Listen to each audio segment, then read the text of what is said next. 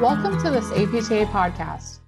The proposed 2024 Medicare physician fee schedule is now open for public comment until September 11th. Sharing your perspective on the proposed fee schedule is always important, but this year there are several significant opportunities for comment that could help open the door to positive change in the future.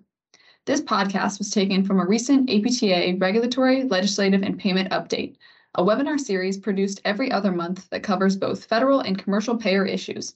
You'll hear from APTA's Health Policy and Payment Specialist, Andrew Amari, who talks about advocacy opportunities around the fee schedule and how you can create a comment letter that will be noticed by CMS. Here's Andrew. I appreciate the opportunity to talk a little bit today about APTA's new regulatory comment tool, which we're deploying for the physician fee schedule this year. Uh, maybe you've heard about this tool. We did launch it last year, and it's the second year that we're using it for the fee schedule as part of our new regulatory advocacy strategy. So, for that reason alone, it's worth getting into some of the background for those who may be interested in contributing as a regulatory advocate.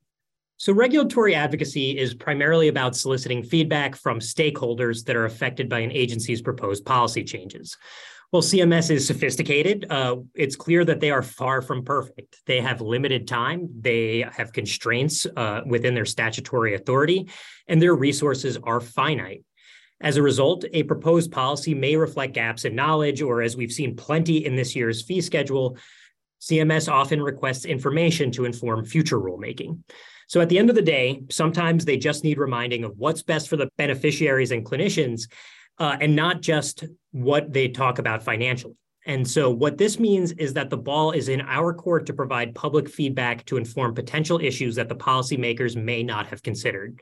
So, things that may seem obvious to you as a practitioner are not nearly as clear to the government in all cases. The comment tool is really a product of two things, though. First, it's a response to how CMS and other agencies have changed their process in reviewing comments. So, to meet the growing number of comments submissions, the agencies are now using filtering and machine learning tools to help their analysts review the thousands upon thousands of regulatory comment submissions that they receive. And so, what does that mean? Well, the template letters and the fill in the blank options that we and other clinical associations have long used are distilled now into raw data. Agencies are urging commenters to provide personal stories that highlight the impact of policies as a way to gather more substance from comments that they're receiving. So agencies also note that a single compelling comment can carry more weight than a thousand identical generic comments. So that's why they need to hear your stories. To be clear, the form letters that we provide are still available. We understand that not everyone is going to have time to submit a personalized comment, and having strength in numbers is a critical part of this tripartite strategy. Second, the tool is part of a broader, a broader strategy to provide practical support for the association's comments, which often focus uh, on more legal and policy driven arguments, as well as broader clinical examples. We do our best to identify and work with appropriate individuals and provide examples where we can, but keep in mind that APTA has a broad and diverse membership spanning multiple specialties, practice settings, and geographic regions. There are so many different perspectives, the association cannot collect them all in these limited comment timeframes. Of course, the more straightforward reason is that really nobody is better suited to talk about your experiences and your perspectives than you. If you're still asking why you should submit a personalized comment, I'll highlight that APTA's comments do not operate in a vacuum. We can all substantially benefit from the support of your individual stories and perspectives. Agencies will read our comments, which are often relatively technical and policy driven, and then read your comments, which provide real world examples of the impact of these policies on your practice, on your patients, and on your workflow. Through this tool, we can support you in relaying your perspective and your expertise, in addition to creating a unified front with APTA's comments. We can cover more ground together, make more compelling arguments together, and show significant investment from our community when it comes to establishing and understanding policy changes. So, having talked a little bit about the underlying rationale for introducing the tool, some of you may be wondering what the tool actually is, where to find it, and what it even does. So first, you can find the tool by going to apta.org slash regulatory or just searching regulatory on apta.org search bar.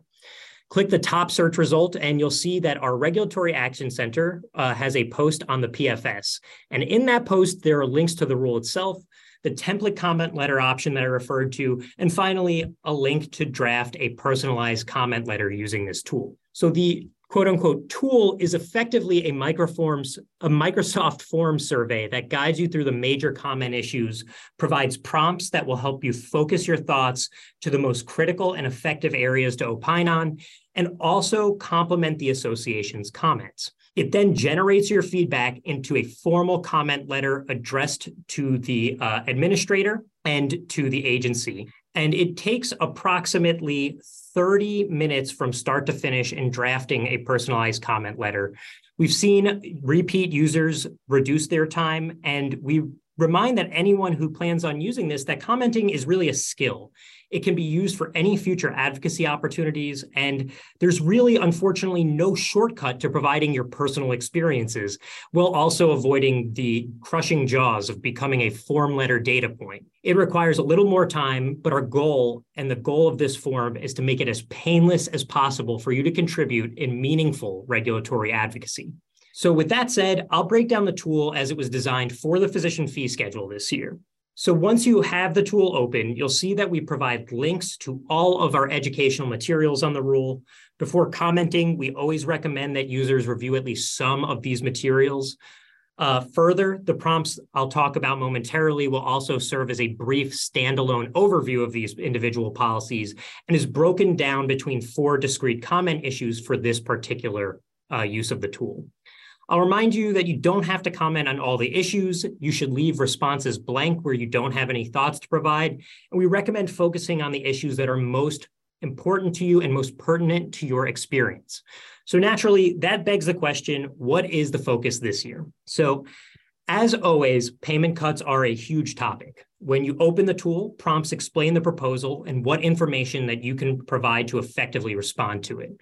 Additionally, we provide suggestions on how to structure your response, practically sentence by sentence, generally guiding your thoughts around the specific patient, provider, and workforce challenges.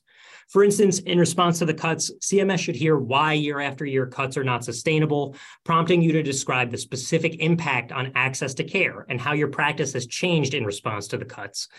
Have you reduced staffing? Are you taking fewer Medicare patients? Have you limited your service offerings? These are all relevant issues that only you can describe how this has impacted you. The second issue that CMS needs to hear your perspective on is the caregiver training codes. We remind our listeners that in regulatory commenting, CMS needs to hear support for good policies as much as they need to hear opposition to bad ones. You never know what other stakeholders are going to say, and explaining how a change is positive can help ensure it's finalized as proposed. In this case, CMS needs to hear how you would anticipate using the new caregiver training codes, what your typical interactions with caregivers look like, and the frequency with which you would provide caregiver training.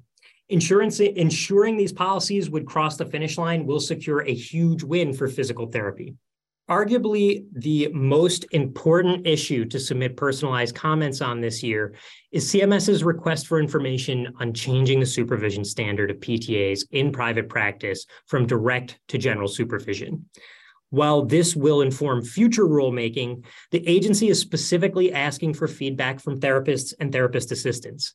If we don't respond to this call for comments, CMS may not bother to ask for our opinion in the future. Further, CMS has a lot of questions on supervision that you all have plenty of experience with, both PTs who work with PTAs and PTAs themselves.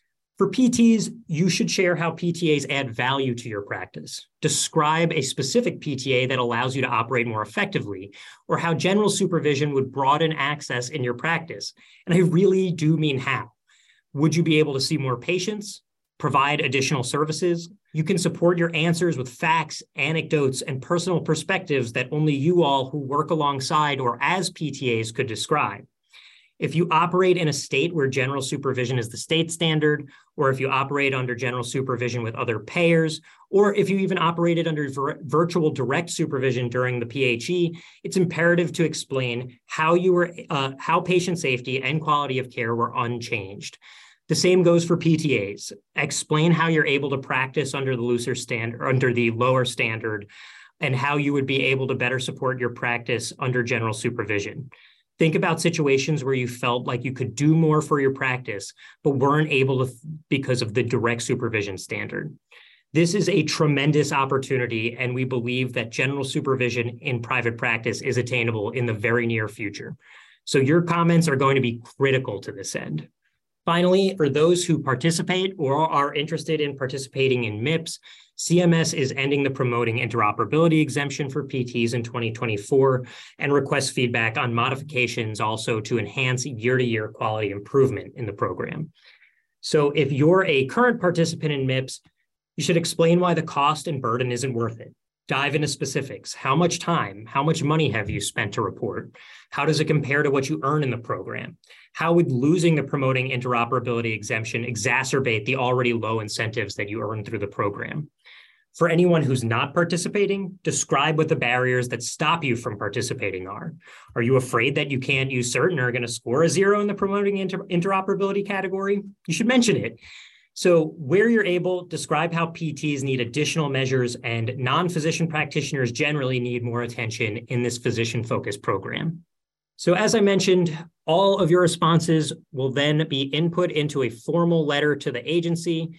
You will receive a PDF copy ready to submit, or it will also include a Word copy if you have additional changes that you wish to make to the letter if you see it and decide that you weren't happy with what you put in. These are accompanied by instructions on how to submit to the agency. Of course, if you only have time to submit a form letter, we still encourage you to choose that option. Both can be found on APTA's Regulatory Action Center, as I described earlier. So, with this in depth overview of the comment tool, I hope anyone who's listening will consider checking out the tool and, more importantly, uh, submitting comments on any or all of these major advocacy issues before the September 11th deadline. We really sincerely appreciate the time that you all spend on advocating on these issues with us. And if you have any questions about the tool, please feel free to reach out to advocacy at apta.org. We'll make sure to get you the answers that you need. You can find more APTA podcasts like this one on Apple Podcasts, Google Play, and Spotify, or by visiting apta.org slash podcasts. Thanks for listening.